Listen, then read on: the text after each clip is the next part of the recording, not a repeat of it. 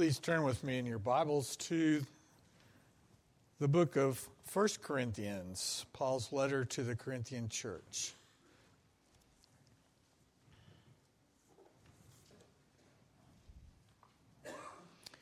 As we begin to go through a lot of the passages now that directly address various and sundry problems, we've got to remember that this is all born out of a tremendous love and care for a church that Paul founded.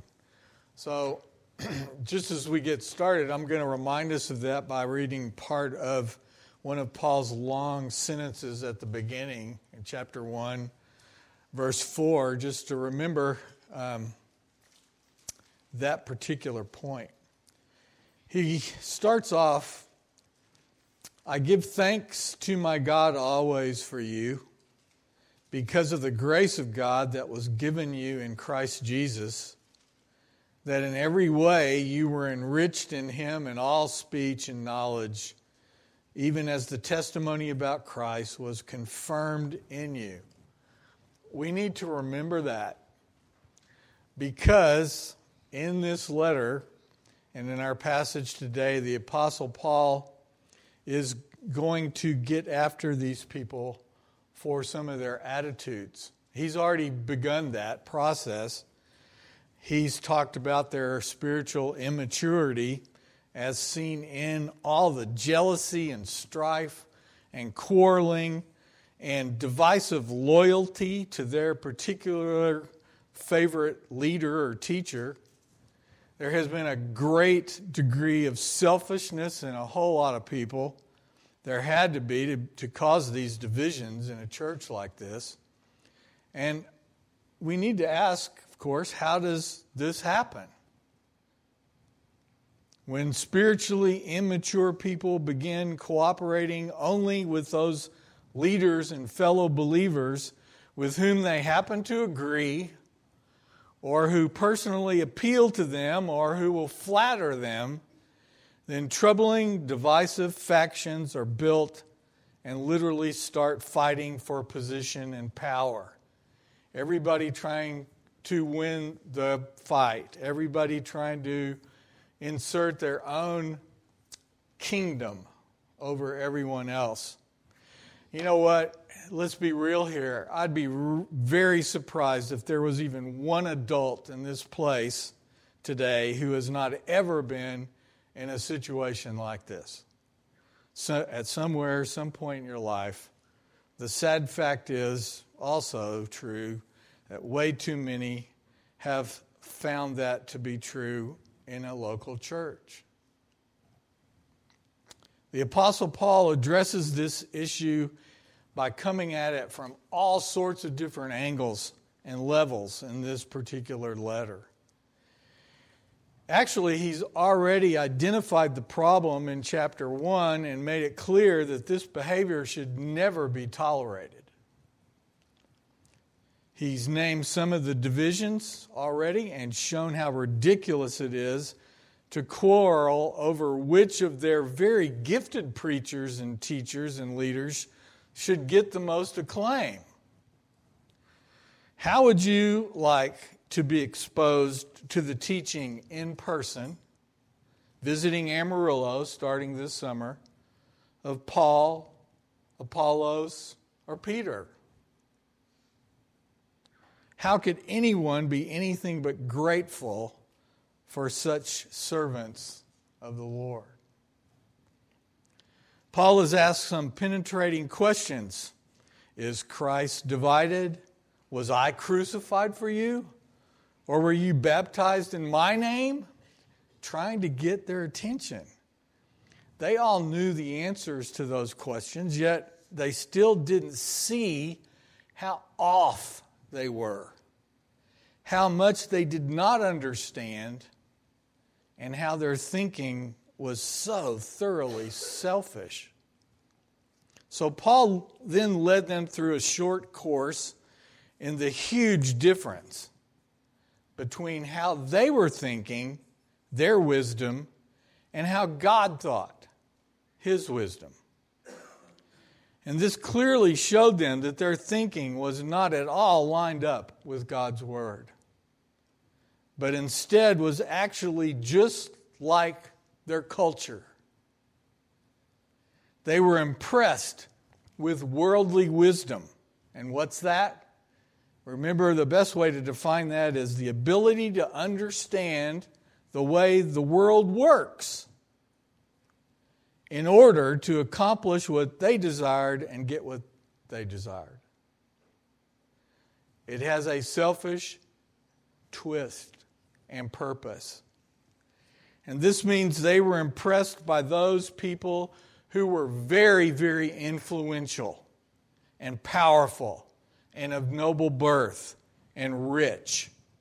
And we saw that in chapter 1, verse 20, and verses 26 through 28. Chapter 1 ended with the declaration that the whole point of God's wisdom and redemptive plan was to make sure no human being could boast of themselves in the presence of God. Meaning that no one could say that they earned or merited salvation because of who they were or what they'd done. Instead, Paul wrote, Let the one who boasts boast in the Lord to make much of him which of course they really couldn't do. Why? Because what they had come to think was impressive seemed to be more attractive than Jesus on a cross and Jesus being followed by unimpressive people. Fishermen, etc. In chapter 2, Paul lays out how God's wisdom and plan focuses on Christ and his cross. And he then presents three contrasts showing what is true about God's wisdom, about his spirit, and the spiritual person. And as he describes each side of each of these contrasts, he hopes these people will begin to see how far they have drifted into the worldly thinking that is so opposed to Christ and his cross. And I think most of us identify with that either to a great degree or a little degree or enough of a degree to become like, oh, I could easily slip there.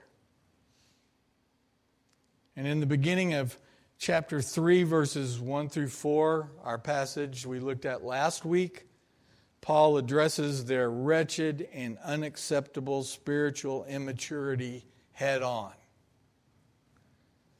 He basically says there is no excuse for people who have been Christians for a while to still be acting like infants in Christ who only want and can accept spiritual milk, not solid food. I will not repeat the infantile projectile vomiting example. That's enough. But that's what we look like. And in our passage today, which is verses 5 through 9a, Paul begins to speak directly to the fundamental attitude necessary to live in peace with other believers in the body of Christ. If you were able, would you please stand as I read 1 Corinthians chapter 3 verses 5 through the first part of verse 9.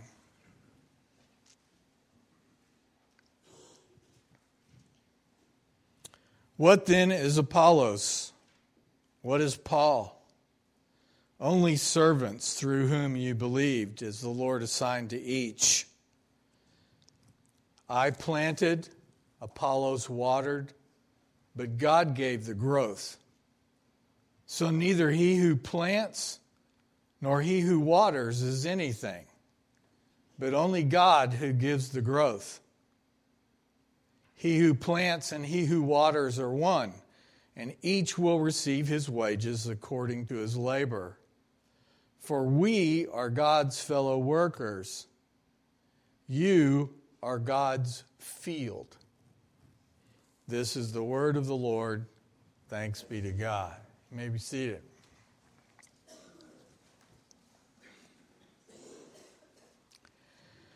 Now, this is not complex theology.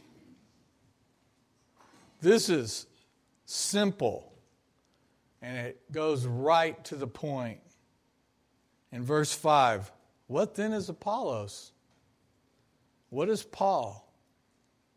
Servants through whom you believed, as the Lord assigned to each. The Corinthians were unduly lifting up and being impressed by and glorifying in their identification with God's servants, not God Himself, the one who saved them in Christ and sent these men to them. They wanted to follow the man whom they thought was the most influential and articulate, etc. And then, and probably most importantly, they wanted to grab some of the glory by riding on their choice's coattails, so to speak.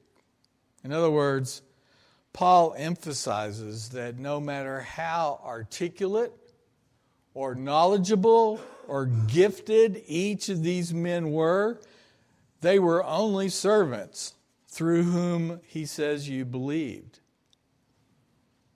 These men were not the source of their salvation, only the instruments that God used to bring the message of salvation.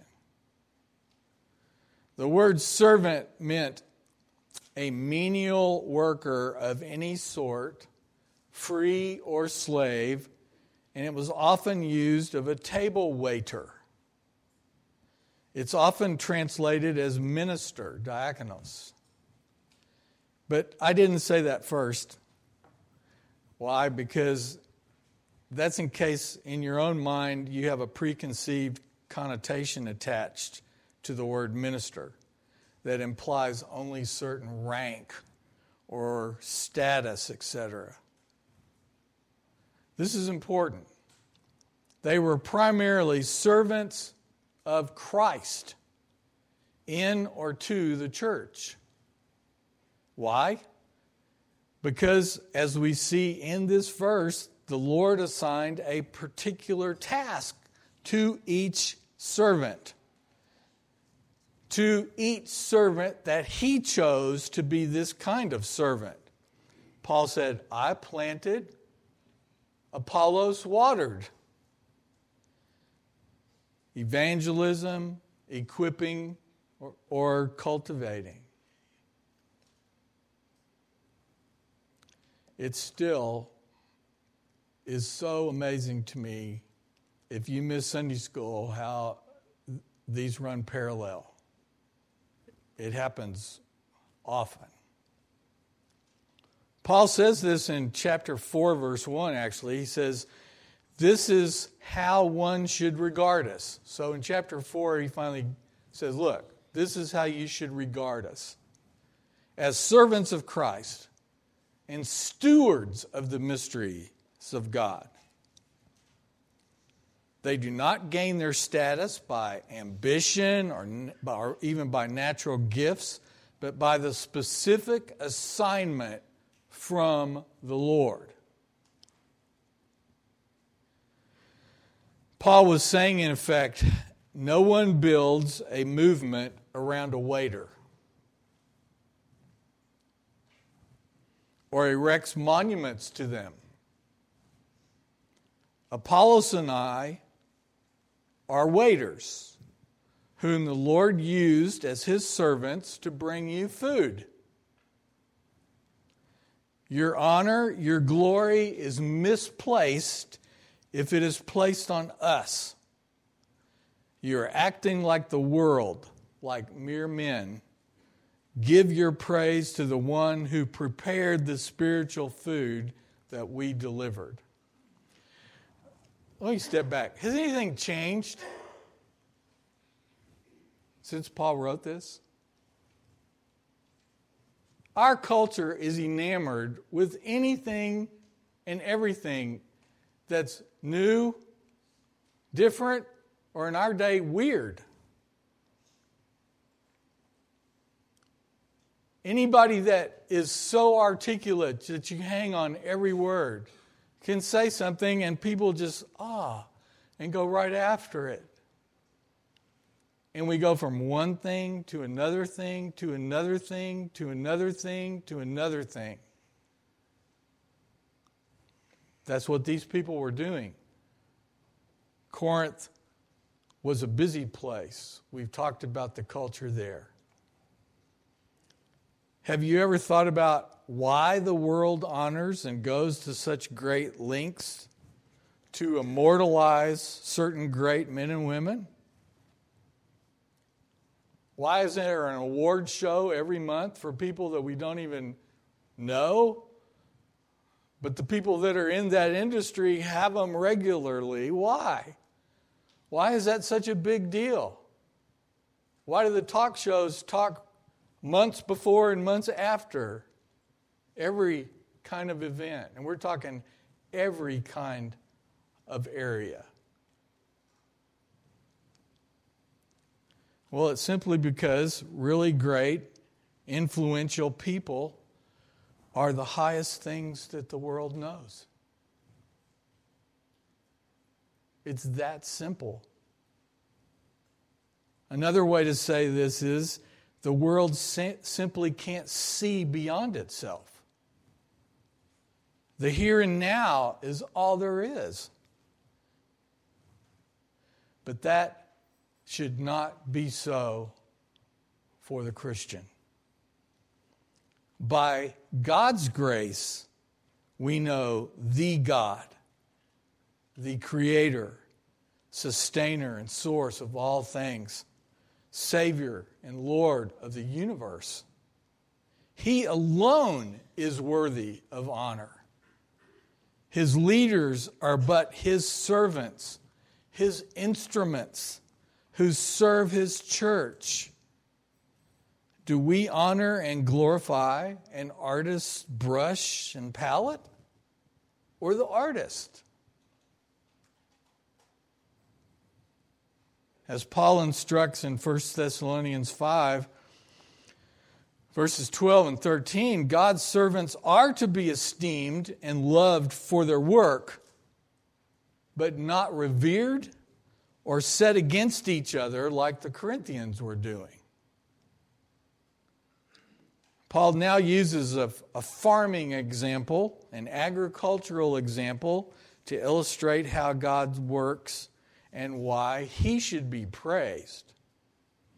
And that's in verses 6 and 9 through 9. Paul writes, I planted, Apollos watered, but God gave the growth. So neither he who plants nor he who waters is anything, but only God who gives the growth. He who plants and he who waters are one, and each will receive his wages according to his labor. For we are God's fellow workers. You, the Corinthians he's writing to, are God's field. Is that clear enough? It's God alone who orchestrates and brings together the independent task of planting and watering. It's God alone who makes things grow, and by this work, the harvest is finally brought in. Now, Paul does not want to deny the importance of individual faithfulness and labor. He's not denying that at all. But in terms of the great task at hand, making things grow and bringing them to harvest, it's important to get this picture straight. For we are God's fellow workers does not mean that he and Apollos and the other called people are on the same level as God. Instead, he means that he and Apollos and any other workers are simply fellow workers, co workers, owned by God and used by God. And he could add gladly, thankfully, gratefully. The field represents the Corinthians. And notice, it belongs to God. The workers in the field are people like Paul and Apollos and Peter, and they belong to God.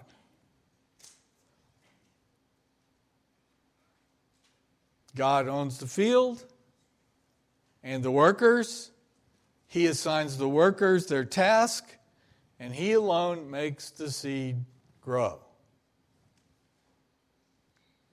Now, this farming analogy has two particular points. And Paul makes them clear, but we've got to get them both, and we may not like one or both of them. The Corinthians have actually ignored both of them. And they've got to hear this and change accordingly, is why Paul's writing. First, Christian leaders are servants of Christ and are not to be given the allegiance that, reserve, that is reserved for God alone.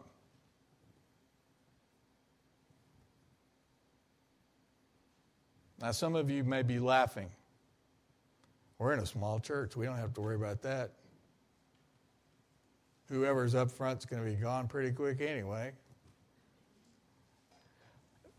We, we make excuses like this, but it's still easy to fall in that kind of mistake.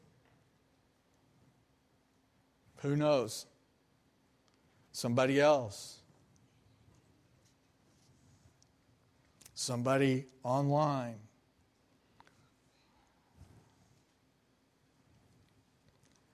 Gratitude to God's workers is not inappropriate, and that Paul makes that clear in that First Thessalonians 5 passage. But what is inexcusable is the kind of fawning and defensive attachment to one particular leader that results in, we could call it one upmanship, quarreling, and jealousy. Why? Because that kind of allegiance is making too much of one person. In other words, no Christian leader is to be, a good word for that is venerated listened to, almost worshiped with the kind of allegiance and devotion that's properly reserved for God alone. And we've got to be careful about that. Christian leaders should also never present themselves, ever, as if they were modern day apostles with exclusive authority, gifts, insight, etc. That's always a danger. There's a second important point here. And because Paul is depending on both of these points to make his point. And there's a distinction, did you notice, that he made between the Corinthian believers and the Corinthian and the Christian workers, Paul and Apollos? which we noted. We see in the context here the Corinthians trying to align themselves with specific leaders. And specifically, the text says in verse 9, we, that is Paul and Apollos and in principle other workers, are God's fellow workers. Then you, the Corinthians, are God's field. You see that distinction?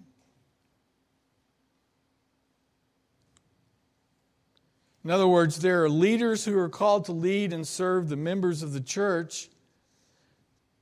And as we learned this morning, that is to equip the field to grow up and be used by God in the ministry to one another and to, to spread the gospel. The distinction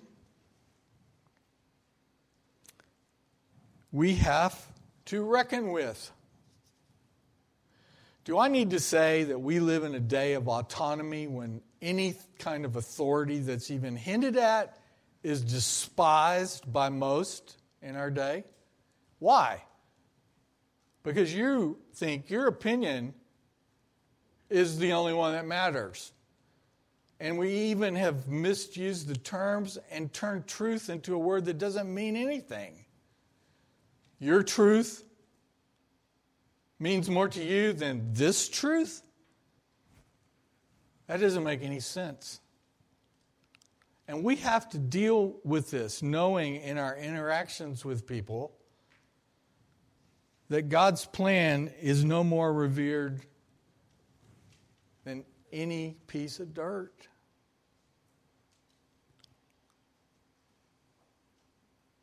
We don't recognize, without being taught in our day, that God has actually called people to minister to us.